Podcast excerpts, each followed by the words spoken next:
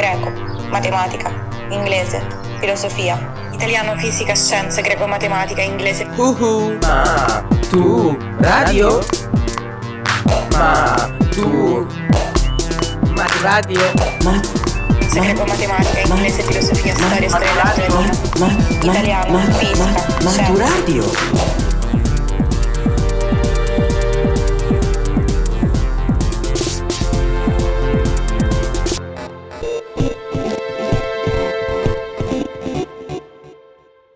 Podcast di filosofia per l'esame di maturità, letto da Valentina Carnelutti. Lo strutturalismo. Oggi parliamo di una corrente filosofica contemporanea, lo strutturalismo. Quando questa corrente attraversa la Francia viene salutata come una boccata d'aria fresca. Sentiamo cosa dice il sociologo Raymond Boudon allora. In Francia lo strutturalismo è oggi una panacea. Dalla linguistica è passato all'antropologia e di là ha incessantemente continuato a diffondersi, almeno così si dice.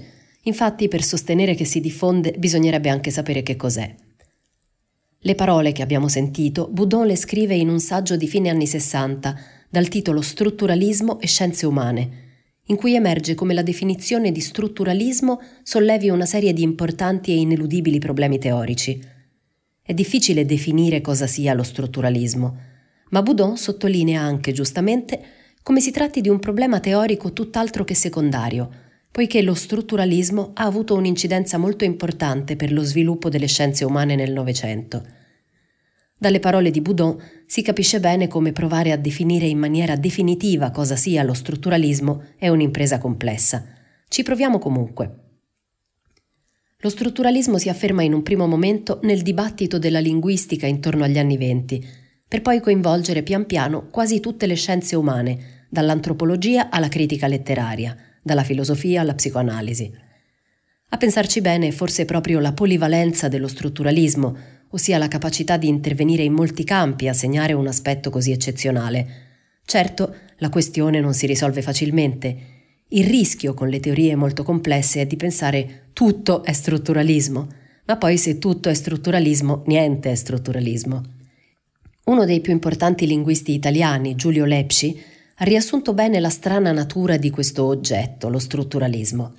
La confusione che abbiamo deriva dal fatto che nella linguistica lo strutturalismo è un sapere molto tecnico, mentre in altre discipline è un concetto più vago, più plastico. Proviamo comunque a tenere insieme sia il suo significato tecnico, sia il concetto più plastico. Diciamo che a livello generale, lo strutturalismo è un movimento linguistico e filosofico che concentra la sua attenzione sulla struttura di un certo fenomeno. Essere strutturalisti vuol dire andare in cerca di elementi comuni, strutture costanti, rintracciabili in tutti gli oggetti che appartengono a una categoria. Questi elementi comuni consentono così di studiare interi gruppi in maniera più semplice e rigorosa. Il concetto di struttura rimanda all'idea di un modello. Questo modello ci serve per mettere insieme elementi differenti in uno schema unitario e facilitarci lo studio. Proviamo ad osservare, partendo proprio dalla linguistica, le caratteristiche principali che ha assunto lo strutturalismo nei vari campi del sapere. Questo ci consentirà di capire meglio una parte importante delle teorie filosofiche, psicoanalitiche e antropologiche del Novecento. Per aiutarci possiamo provare a immaginare la storia dello strutturalismo come una galleria di personaggi. Il primo di questi personaggi si chiama Ferdinand de Saussure, scritto de staccato Saussure, S-A-U-S-S-U-R-E. Saussure è un linguista svizzero, a lui si deve l'origine della linguistica strutturale e dello strutturalismo. Ferdinand de Saussure è stato il primo e certamente il più influente tra i teorici dello strutturalismo, ma possiamo dire che lo è diventato quasi suo malgrado. Saussure è nato a Ginevra nel 1857 e ha pubblicato in vita pochi, pochissimi libri e qualche articolo accademico. Era un personaggio schivo, docente all'Università di Ginevra, che era un'università non proprio centrale nel dibattito europeo. Saussure studiava le cose che studiavano i linguisti del suo tempo, principalmente l'indoeuropeo, cioè quella lingua primitiva e non attestata che i linguisti provavano a ricostruire partendo dalle lingue figlie come il sanscrito, l'antico persiano, ovviamente il greco, eccetera. Saussure fu soprattutto un professore, tanto che la sua opera più importante, uno dei testi che fonda la linguistica moderna ed è l'evento decisivo per la nascita dello strutturalismo, uscirà dopo la sua morte, postuma, nel 1916 a cura dei suoi allievi. Il libro si intitola Corso di linguistica generale ed è composto dalla trascrizione delle sue lezioni a Ginevra e da alcuni appunti preparatori di Saussure. La linguistica studia il linguaggio, e cioè i modi che gli esseri umani hanno per comunicare e in particolare studia uno di questi modi, il più complesso di tutti, che è la lingua. La lingua è, secondo Saussure, un sistema di segni che esprimono delle idee, cioè i segni che esprimono idee sono tra loro in relazione, costituiscono un sistema. Questo è il concetto alla base dello strutturalismo. Il sistema sono le relazioni che possono essere descritte e analizzate, la struttura appunto. Da notare che Saussure non usa nel corso di linguistica generale il termine struttura e preferisce sempre il sinonimo sistema. L'abbiamo detto che è il padre dello strutturalismo suo malgrado, no? Comunque, all'interno di questo sistema, dice sempre Saussure, ci sono una serie di contrapposizioni. Dal punto di vista di chi studia, ad esempio, possiamo decidere di studiare la lingua in un momento preciso, la lingua dei giovani oggi, la lingua della scienza nel Seicento. Diciamo in questo caso che si tratta di uno studio sincronico. Se invece decidiamo di guardare al processo, cioè all'evoluzione di alcuni fatti della lingua, cioè come ad esempio si è passati dal latino all'italiano, oppure come è cambiato l'uso dei pronomi nell'italiano da Dante a noi, allora facciamo uno studio diacronico. Ascoltiamo le parole di Saussure. È sincronico tutto ciò che si riferisce all'aspetto statico della nostra scienza, è diacronico tutto ciò che ha rapporti con le evoluzioni Sincronia e diacronia designeranno rispettivamente uno stato di lingua e una fase di evoluzione. Per Saussure l'obiettivo principale della linguistica deve essere quello di individuare le matrici del linguaggio, le strutture fisse ed essenziali. La questione che interessa di più Saussure è il sistema.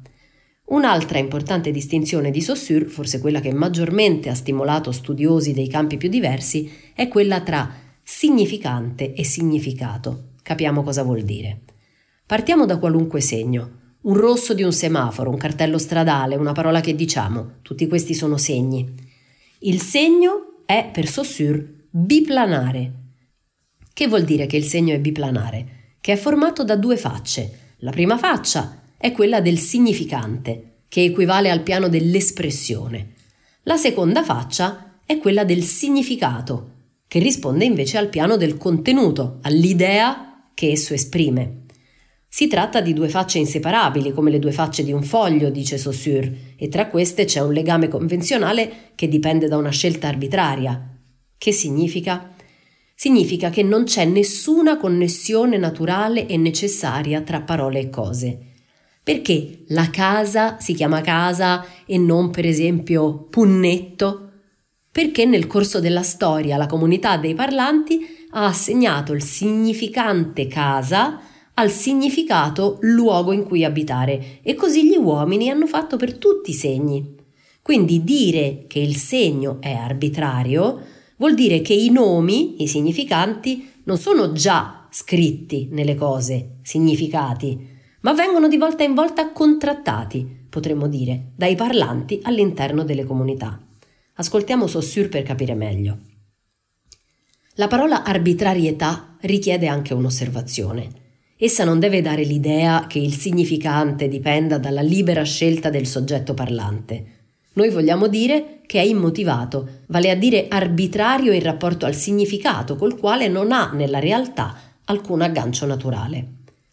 L'ultima fondamentale contrapposizione di cui parliamo per Saussure è quella tra lingua, in francese langue, e parola, in francese parole. La langue, per Saussure, rappresenta il linguaggio come sistema, il codice delle regole grammaticali, le strutture che stanno sotto a ogni lingua. La langue trascende quindi l'uso singolare che ne fa ognuno. La parole è invece il momento individuale della lingua, l'espressione linguistica particolare, il modo in cui un parlante utilizza il codice della lingua. È il mio modo di parlare, il tuo, le parole che scegliamo per scrivere un tema o per scrivere una canzone. Si tratta quindi di una distinzione tra il sistema astratto della lingua con le sue infinite possibilità, la langue, e la sua realizzazione concreta, la parole, ma questi elementi sono strettamente connessi.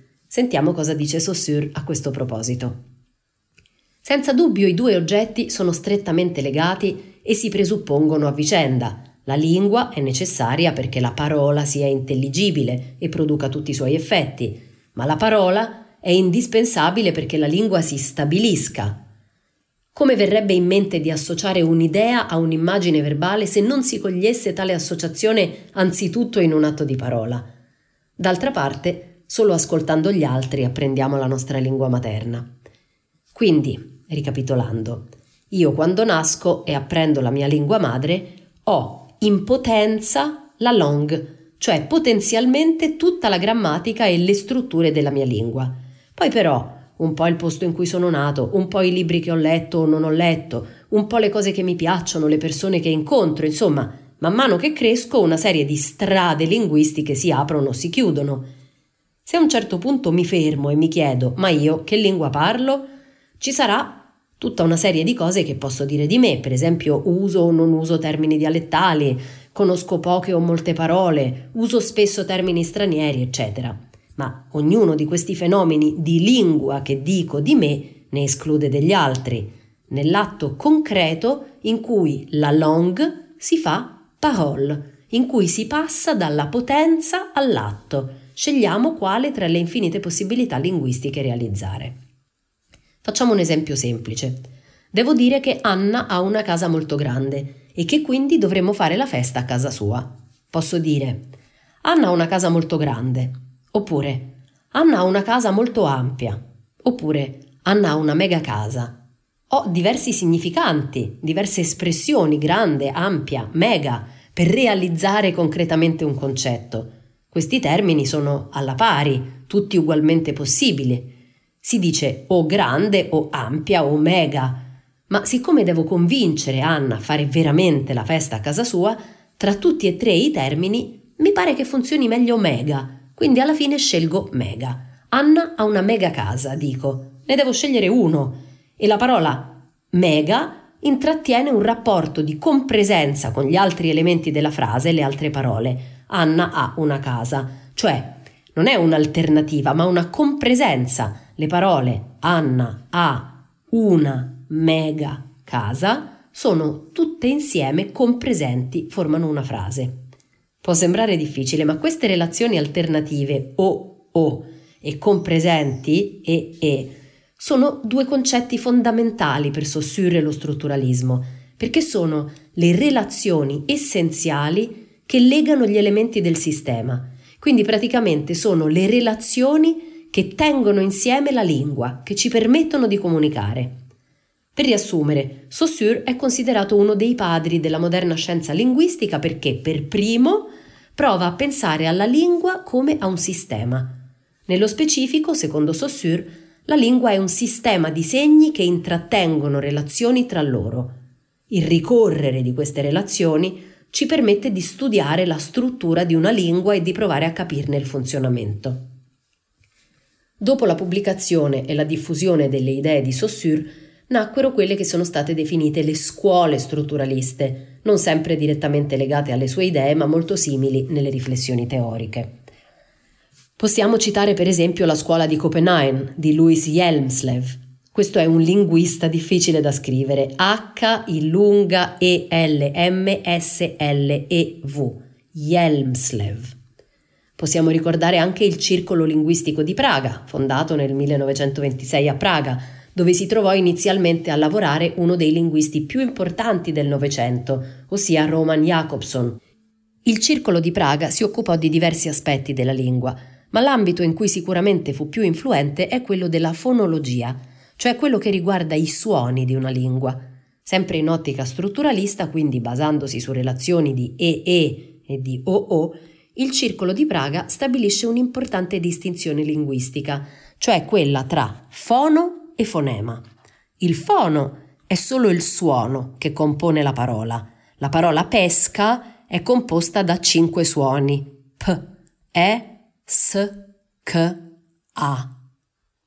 La vocale E però è diversa dagli altri suoni. Ha infatti una concorrente, la E. Se infatti scambiamo E con E, la vocale aperta con quella chiusa, cosa succede? Esatto, il frutto, la pesca, si trasforma nell'attività della pesca, quella con i pesci appesi all'amo. In questo caso specifico, E e E sono due fonemi, perché si dice che hanno carattere distintivo, cioè dalla loro opposizione possono nascere due parole con significati diversi. Per quanto riguarda Jacobson, invece, la sua influenza è stata enorme in moltissime discipline, come la semiotica, ossia lo studio dei segni, anche quelli visivi, o la critica letteraria. Tra le sue teorie più fortunate, che forse vi sarà già capitato di sentire, c'è quella che riguarda la comunicazione.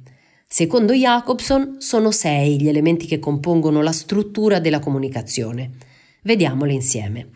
Ovviamente perché ci sia una comunicazione c'è bisogno che qualcuno parli e che qualcuno ascolti, quindi i primi due elementi sono il parlante o emittente, l'ascoltatore o il ricevente.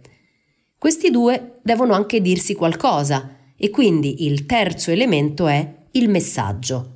Il messaggio, che sia una frase pronunciata o un DM, ha bisogno di un canale attraverso cui passare l'aria nel caso della voce, il telefono nel caso del DM. Il canale è il quarto elemento. Gli ultimi due elementi sono il contesto e il codice. Il contesto riguarda appunto il contesto in cui si svolge la comunicazione. Pensateci, quando siete con gli amici il sabato sera e quando siete a pranzo con la famiglia la domenica parlate nello stesso modo? No. In che linguaggio comunicano i nostri due? Italiano? Inglese? linguaggio di programmazione 0101001? Ecco, questo è il codice. La teoria di Jacobson dice anche che ognuno di questi elementi della comunicazione, emittente, ricevente, messaggio, canale, contesto, codice, è connesso a una funzione linguistica, cioè alle cose che facciamo parlando. Non le elenchiamo tutte, facciamo solo un esempio per chiarire cos'è una funzione. La funzione relativa al canale si chiama funzione fatica ed è quella che attiviamo quando al telefono diciamo Pronto, mi senti? Oppure scusa, ma qui prende male. Oppure scusa, ho finito i giga, non mi arrivano i tuoi messaggi. Stiamo parlando del canale di comunicazione. Non ci avevamo mai fatto caso, eh? Per questo è bella la filosofia perché ci fa ragionare su cose che tendiamo a dare per scontate. Bene, dopo aver parlato un po' di linguistica, fermiamoci un momento abbiamo visto che lo strutturalismo ha molte applicazioni e letture ed evoluzioni che hanno in comune principalmente la centralità delle relazioni degli elementi all'interno del sistema, quelle alternative e quelle di compresenza. Con l'antropologo Claude Lévi-Strauss, nato nel 1908 e morto nel 2009, il compito si fa leggermente più semplice e lo strutturalismo inizia ad assumere un carattere ben preciso, così come la definizione di struttura. Innanzitutto, al solito, ricordiamo come si scrive. Levi con l'accento sulla E, poi un trattino e poi Strauss. Levi Strauss, scritto S-T-R-A-U-S-S, è un antropologo ed è soprattutto il pensatore che certamente ha contribuito maggiormente alla diffusione e al successo dello strutturalismo fuori dalla linguistica, grazie al suo studio sui legami di parentela e sui miti. Lévi-Strauss riprende le teorie di Saussure e le usa per l'antropologia. Per Lévi-Strauss l'antropologia deve diventare una scienza universale in grado di rintracciare le strutture invarianti e costanti che caratterizzano la natura umana Levi-Strauss cerca delle leggi generali che quindi possono aiutare a costruire modelli universali. La struttura è per Levi-Strauss l'insieme delle regole di relazione degli elementi all'interno di un sistema e lo scopo dei suoi studi è quello di rintracciare le strutture universali della natura umana.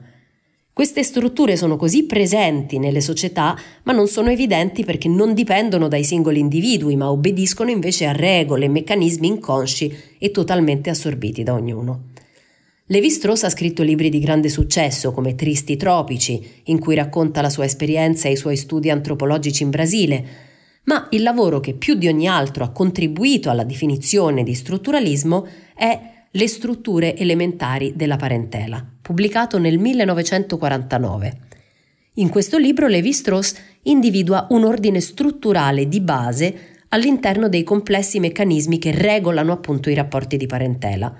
Levi-Strauss in questo saggio individua una legge generale che ha la funzione di evitare la chiusura dei gruppi familiari ed è l'esogamia. L'esogamia è la consuetudine a scegliere la moglie fuori dal proprio gruppo per crearne di nuovi e instaurare reti di alleanze tra famiglie e gruppi diversi. Allo stesso principio obbedisce anche la proibizione dell'incesto, cioè dell'accoppiamento tra consanguinei. La regola che ritroviamo in tutte le società della proibizione dell'incesto assicura lo scambio e la reciprocità tra gruppi sociali diversi la reciprocità. Questo è importante. Ascoltiamo quello che dice Levi Strauss.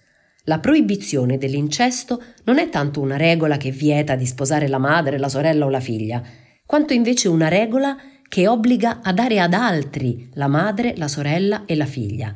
È la regola del dono per eccellenza. Una direzione di ricerca simile guida anche altri quattro volumi scritti da Levi Strauss, intitolati Le mitologiche, Qui Levi-Strauss introduce una visione altamente innovativa del mito, mostrando come sia presente una logica strutturalista anche all'interno del mondo multiforme ed estremamente diverso dei miti di ogni cultura. Ci sono precisi e determinati nuclei mitici ricorrenti che certamente subiscono variazioni e trasformazioni, ma non tradiscono mai il loro carattere originario. Continuiamo la nostra galleria di ritratti spostandoci su un versante più specificamente filosofico. Parliamo di Michel Foucault, scritto F-O-U-C-A-U-L-T, Foucault. È francese anche lui. Foucault è nato nel 1926 e morto prematuramente nel 1984 di AIDS. Foucault è autore radicale e provocatorio, nelle cui teorie troviamo un'impostazione strutturalista, anche se numerosi sono i riferimenti che usa Foucault, da Nietzsche alla fenomenologia. Foucault si interessa soprattutto dell'origine dei processi culturali. Questa indagine risponde a un tentativo di cercare delle strutture universali per fornire una spiegazione ai molteplici e diversi processi culturali. Come ha avuto origine quella che chiamiamo scienza? Quando è che si sono sviluppate le prigioni o i manicomi? quando abbiamo cominciato a parlare di follia. Uno dei libri più importanti per questa ricerca è Le parole e le cose, un'archeologia delle scienze umane, pubblicato nel 1966, in cui l'influenza dello strutturalismo è particolarmente evidente. Foucault si pone come ambizioso obiettivo proprio quello di definire le strutture epistemiche, ossia scientifiche, quei codici fondamentali che hanno caratterizzato le varie epoche della storia, dal Cinquecento al Novecento. Queste strutture, che Foucault chiama epistemi, operano senza che gli individui ne siano consapevoli e influiscono sul modo in cui gli uomini degli ultimi secoli hanno inteso il rapporto tra le parole e le cose, quindi tra il modo di pensare e la realtà. Capite com'è ambizioso il progetto di Foucault? Potremmo dire che vuole fare una specie di storia scientifica delle mentalità. Foucault individua tre griglie epistemiche fondamentali. La prima è l'episteme rinascimentale. La prima è l'episteme rinascimentale, dove c'è corrispondenza tra linguaggio e realtà. La seconda è l'episteme classica, che inizia con il pensiero di Cartesio e registra un indebolimento del rapporto tra parole e cose e il linguaggio inizia ad assumere una realtà autonoma. La terza è l'episteme moderna, da Kant fino all'età contemporanea, caratterizzata dalla nascita dell'uomo come oggetto di studio privilegiato delle scienze umane, psicologia, antropologia, eccetera. Foucault si concentra in particolare sull'ultima delle tre, l'episteme moderna, sottolineando come essa non sia solamente il luogo di nascita dell'uomo, ma anche quello della sua morte. Ascoltiamo le sue parole.